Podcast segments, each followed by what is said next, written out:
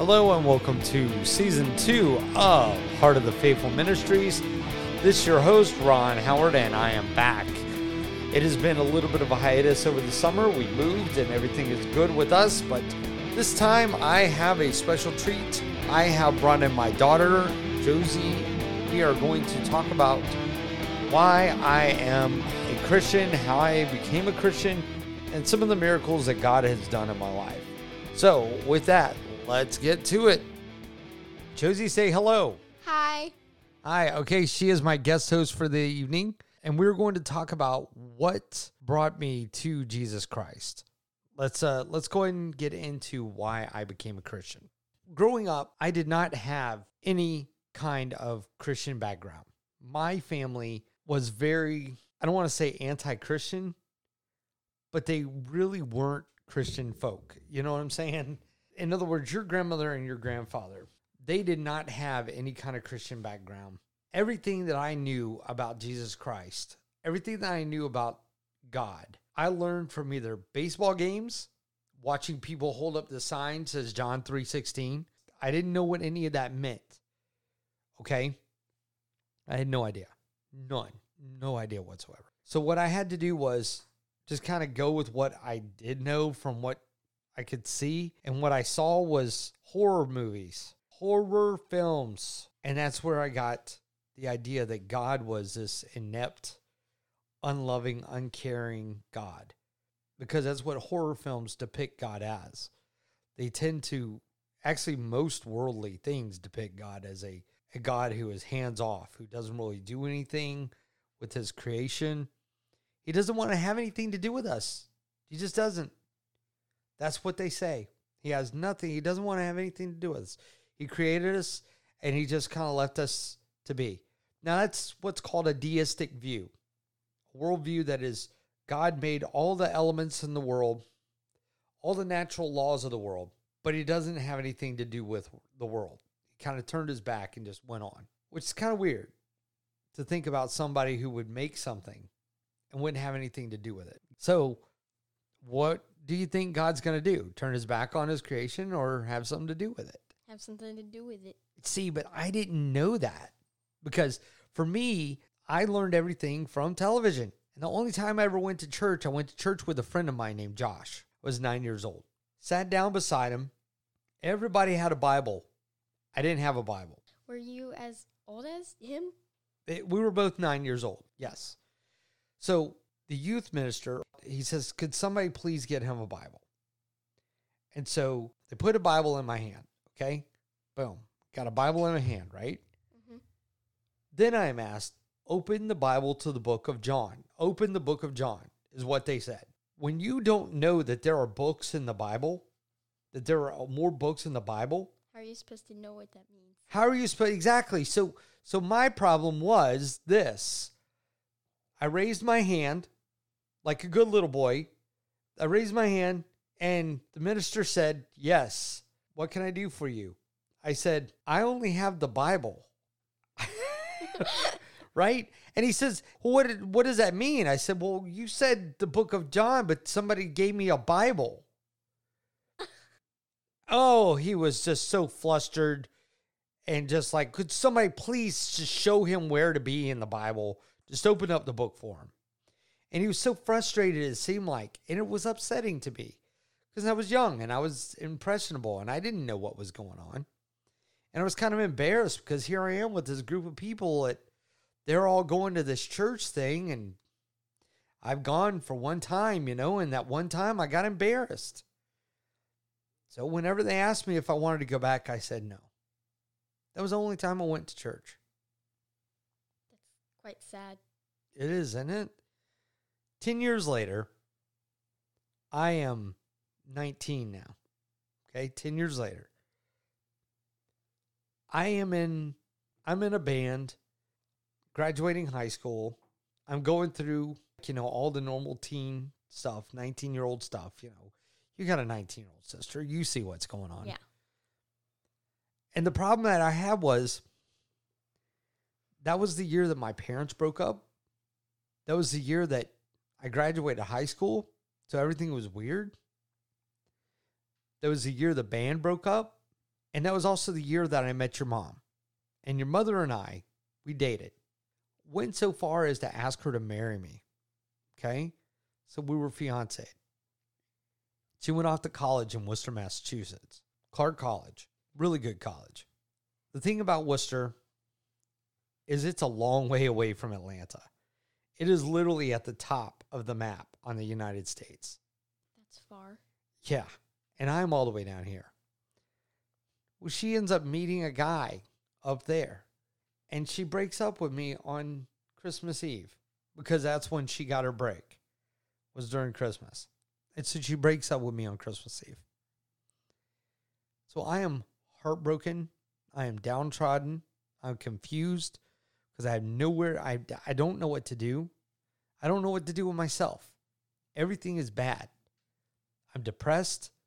I'm angry. I'm all of the things. And so, you know what I started taking it out on? Who? Drugs. I thought you were gonna say a person. Uh, well, I took it out on a person, all right. I took it out on myself. Because there I was doing drugs, drinking. I was coming, to, I was going to work stoned and drunk. I was so depressed. I was driving in in an altered state, and it was bad. It was it, it was horrible. It was not a good thing, but I didn't care because I didn't care whether I lived or died. I had no purpose. I had no reason, and I had no meaning for life. I didn't care. I felt like everything was going bad. If your mom and dad broke up today, said they were getting a divorce, it'd be pretty devastating, right? Yeah. Then you throw everything else on top of it. It was very, it was just bad. And so what happened was I kept coming to work because I needed the money, but there was this guy there and he loved Jesus. And this was all God.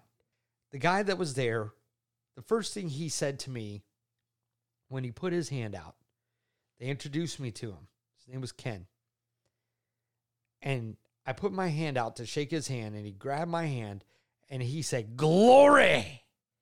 And I said, I have got to walk away from this freak. I cannot have anything to do with him. Right? okay. That's a, and, and and so I was promoted to the manager. So I was in charge of the schedule. So I was scheduling him away from me. I don't want to have anything to do with him. So everything came around. This guy comes in because we need the help. And it just ends up to be a night to where it's me and him. And I try to avoid this guy. I said, You go to that aisle, I'll go to this aisle. So I went to the one across the store. He went to the one across the store and we did all the stuff that we had to do. So we every night in the grocery store, we had to straighten up all the shelves. Like you had to go through all the shelves and straighten up all the shelves so that they look nice in the morning. So when the customers came in, they saw nice, neat, pretty shelves with all the stuff pulled forward. Okay. I wanted to avoid him, but I couldn't avoid him because we met in the middle. And we were over there by the baby food section.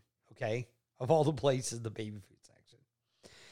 And what happened was we got to talking and he just started asking me questions and I, I answered the questions because, you know, it was the nice thing to do, right? I mean, you know, I'm not going to be mean to the guy. I didn't like him, but I didn't know him, you know? I mean, I, what I didn't like was the fact that he was a Christian because what I've already felt about Christianity. Most of that I got, again, from the movies that God is either dead or doesn't like us, or he's just totally has no power at all, and that Christians suck because that guy, you know, made me feel bad. And so I turned that into a feeling from a feeling into a an emotional response. That I formed my opinion based on that emotional response. Does that make sense? Mm-hmm. So when we were talking, we were putting all the things together, and baby food. Okay, the thing about baby food is it comes in glass jars, right? Oh boy. Yeah. So you know what happens if you are putting a glass jar on top of another little glass jar and you sneeze or you bump another glass jar or something like that, it breaks and it is nasty because baby food is just pureed whatever. You know what I'm saying? Beets, prunes, sometimes beets and prunes, Or peas. or and peas banana. and banana. Yeah, it, oh, it's horrible. So the smell is horrendous. The consistency is terrible. But what's worse is it's now covered in glass. Oh boy, that's not good. Not good. So that's one. If if anybody has ever worked in grocery stores, and your grandfather would know definitely because he worked for years, is the pain of having to pick up that mess, the mess of baby food. So we're very careful. So that's the longest aisle to take your time on. You know what I'm saying? You have to be very meticulous to make sure that you don't drop any of that stuff, but it's got to look good at the end of the day. So what I had to do was, you know, I had to work with the guy. So we end up put all this stuff together. But he asked me a couple questions. He says, "You know, Ron, I see that you're hurting. I see that there's a lot of pain going on in you, and I've heard you talk to people about the way you treat women, about the way you are using drugs, drinking, going to parties, and." he said I, I just I can't help but be reminded of a of a verse in the Bible and I thought, "Oh, here we go. Here we go. This is it." And so this is what the guy said. He looked at me he said, "You know bread, when you eat bread, you know what happens when you eat bread?" And I'm going to ask you, what happens when you eat bread? Oh, it's gone after you're done eating it But where does it go? in your stomach. So in your stomach, you you felt a void in your stomach. And you felt that you needed to fill that void with something. So you ate some bread and it filled your stomach up. And he said, "Ron, that's just like all the stuff that you've been going through and all the stuff that you've been doing. It's you're filling a void in your life. And you're doing all these things that are bad to try to fill a void, to kill the pain." to do you know there's something that you're trying to do in your life But the only thing it's doing is making it worse. well he's actually it, it, it actually does cover up the pain a little bit. It makes you forget about it. It makes you forget that okay while i'm on the drugs nothing's bad anymore. I don't have to think about anything that's bad. When you're eating all the food you eat the food you know emotional eating. You're eating all that food. While you're eating the food, it's delicious. It's good. It may not be good for you, and it may not be healing your pain or anything. But for that moment that you're eating that, you're checking out, watching a, a, movie or something like that, or, or, or doing something, you know, doing something that, that takes your mind off of the pain that you're going through, the loneliness, the emptiness. That's what I was doing. And he pointed that out. He said, But what happens is that bread gets digested and it goes away. And what happens then is you start to feel hungry again. Because that bread isn't actually enough to take away the void. It isn't actually enough to take away the pain in your life. Those things that I was doing with women, the things that I was doing with drugs, and the drinking that I was doing, it was not taking away the pain. It was only masking it, it was only covering it up. But every time I woke up the next morning, guess what was there? All that pain, anger, sorrow, regrets, anxiety, all of those things were still there. He said, but the Bible says that Jesus is the bread of life. And I thought, that's kind of weird. Jesus is the bread of life. What does that mean? In a way, it does sound weird if like you weren't a Christian and you don't know anything about the Bible, and you believe this totally different thing than what uh, all these Christians things are saying. Exactly. And so for me, Jesus, he said, Jesus is the bread of life. But it's the second part that caught me. And if you eat of this bread, you will never hunger again. In other words, Jesus is the only bread. He's the only thing that you can have in your life that can actually fill that void, relieve you of that pain. You'll never be hungry again because you won't want those things anymore. You won't need them anymore because all they were doing is hiding the pain. But guess what? Jesus is there. He fills that God sized hole in our life. And I was just, I mean, I was astounded. I had never heard anything like this before. This was a new kind of God. I'd never heard of this God before. And what happened was we kept talking because now he had my ear, he had my interest. And we kept talking about God and, and things. And, you know, now I know about Jesus, but what about this God person? Because I didn't know they were the same. So, like, did you just think that, like, God and Jesus were two different religions or something? I well, I didn't think there were two different religions, but I thought there were two distinct people altogether. That they didn't have Oh. like like Jesus is just a dude. He's just a guy. He's not a, a deity. He's not God. He's not. He's he's no more than just. He's as much of a man as I am. And that's what I thought. Up to then, I didn't know. I had no idea. But all I knew about God, remember, was all the stuff I learned from horror films. And the horror industry shows God as a God who is not powerful. Satan is more powerful than he is. You know, people are more powerful than God is. All okay, so so I didn't know. What happened was he looked at me and said, "What what would be the one thing that everyone could do with one another or for one another to make the world a better place? What is the one thing without money and without anything else? What is the one thing that everybody could do for one another that would make the world like heaven? What one thing could we do, give to one another, or do for one another that would make the world like heaven? It would make all the bad stuff go away. love. Oh, see, that's exactly what I said. That's exactly what I said to that question. He said, Yes, there would be no wars, there would be no hunger because people would feed one another.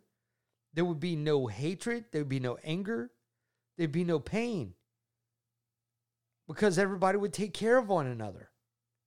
That's love. He said, But did you know the Bible says God is love? He said, Ron, God loves you. He loves the world. He loves everyone. He can't help it. It is his nature, not in his nature. It is his nature. God is love. That'd be like odd to hear because you're believing that he just turned his back. Yes, exactly. And so for me, it was a very just, it, it was so confusing, Josie. I didn't know what to think anymore. I didn't know what to do because now I had this newfound faith, this newfound religion being kind of put into me, you know, like like being given to me this this stuff like I'm starting to believe things. Like, whoa, what if God is? What if God is? What if God is? And I remember I went with Ken because Ken went to speak. He was a pastor, a preacher. So we went to speak at this little youth rally. Okay. Well, this guy is speaking at the youth rally and he finally says, Does anybody want to be a Christian? Does anybody want to give their life to Christ? And I got up and I raised my hand and I said, I want, I do.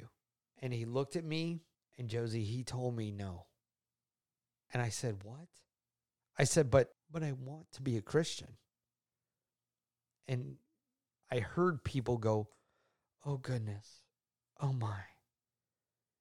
Cuz everybody was like so just they were just like here it is another person wants to come to Christ. And that pastor, that guy that told me all about Jesus Christ, looked at me and told me no. He said, I can't explain it, but it tonight's not for you. It's not for you. And so I sat back down. Here it goes again. These Christians, these Christians, once again, I am just I am just done with Christianity. I'm done with Christians. I'm done with Christ. I'm done with Jesus, God, whoever the heck they are. I have no idea who anybody is because why would I want to be in a religion that will not accept me? And I sat down and I put my arms together and I sat there and, huh, yeah. Little did I know. He looked over the crowd again he said, There's somebody here who wants to accept Jesus Christ today. And he waited a second and nobody said anything. And I thought, ha, see, I was the only one. But then all of a sudden, out of the blue, this guy said, It's me. I mean, he screamed it, Josie. It's me. I want to believe. I want to be a Christian. I want to. He said, but I can't. And I looked over, and Josie, he was standing there, and his seat was still attached to his butt. He was holding on to his seat. He said, I want to come up there and give my life to Christ, but I can't. I can't let go of the chair. The devil was holding him down. Satan was keeping him from going up. He was holding onto that chair, holding it still pressed to his butt, buttocks, rear end, hiney, whatever you want to call it. but it was it was it was a sight because here this guy gets to this guy he can't even let go of a chair. Whoa, what's happening? What is going on? What is happening? And I think that that was God just giving me a chance to see that, you know what? There is a devil, and he plays on the lives of people who don't know God. The devil was keeping that man from letting go of that chair to keep him from giving his life to Christ. And and God let me watch that and see that because here's the thing about sin and the thing about giving our life to God is if you don't know why you're giving your life to God and you don't know what you're being saved from, how can you be saved? But sin is worse than that because you don't know that there actually is a better way, that there is a better place, that there's a better life. You don't know that when you're lost like like I was. You just don't know that. And so that was on Saturday night. I went to work that night with them and I s- tried to say, you know what, I just don't want to go. I just don't want to go. I just don't want to go. But they convinced me to go with them. They didn't let me, they being he and another guy, they didn't, he didn't let me just blow it off. Because I wanted to just stay, no, no, no, I don't want to have anything to do with this anymore. So what happened was we ended up going to that chicken place to get a biscuit and a cup of coffee before church. And Josie, for some reason, I felt compelled to tell my life story.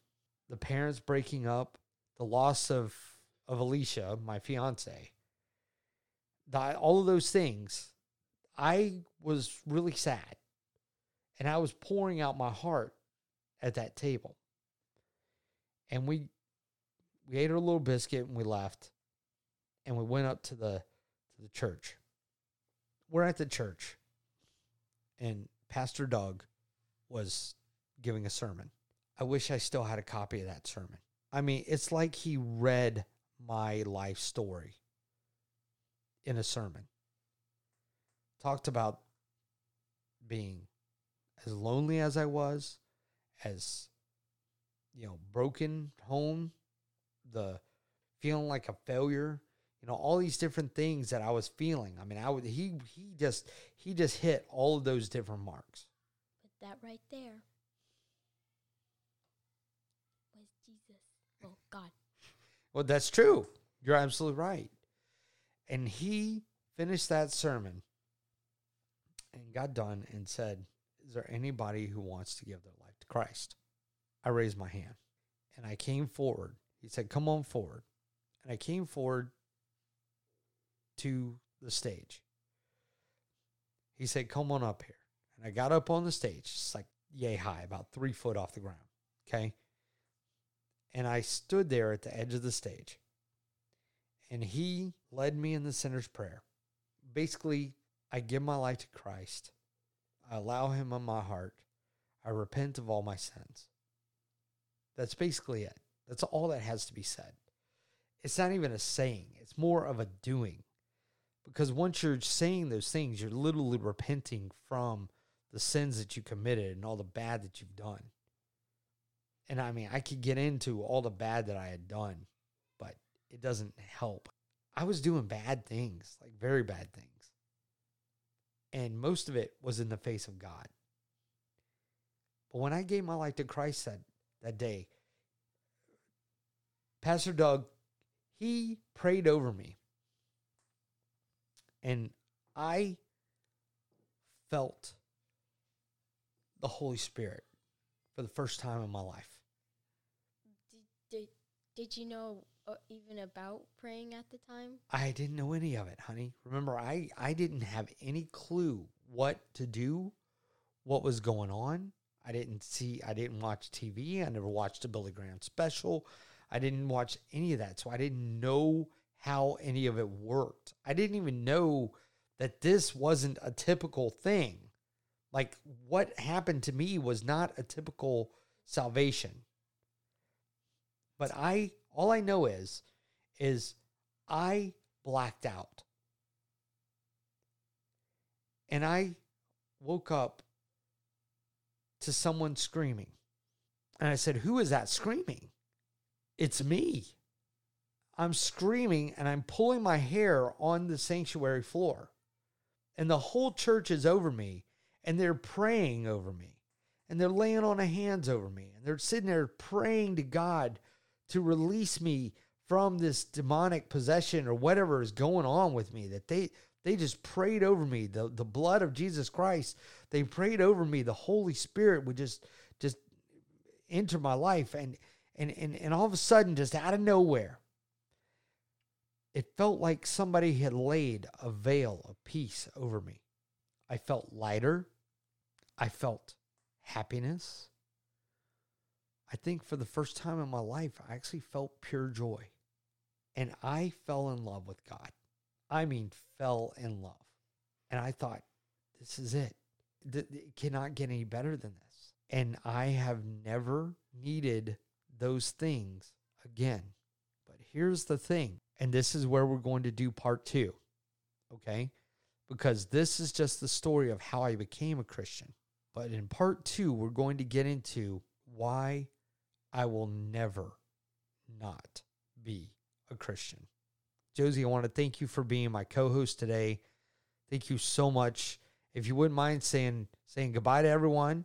Bye. It was fun being here and listening to this. That's excellent. And I can't wait to have you back with me so that we can do part two of this. And um, just remember, remember to guard your heart above all else, for everything you do comes from it. This has been Heart of the Faithful Ministries. Thank you so much for listening.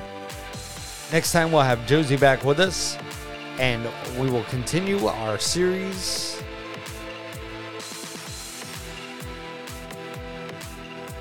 Stay faithful.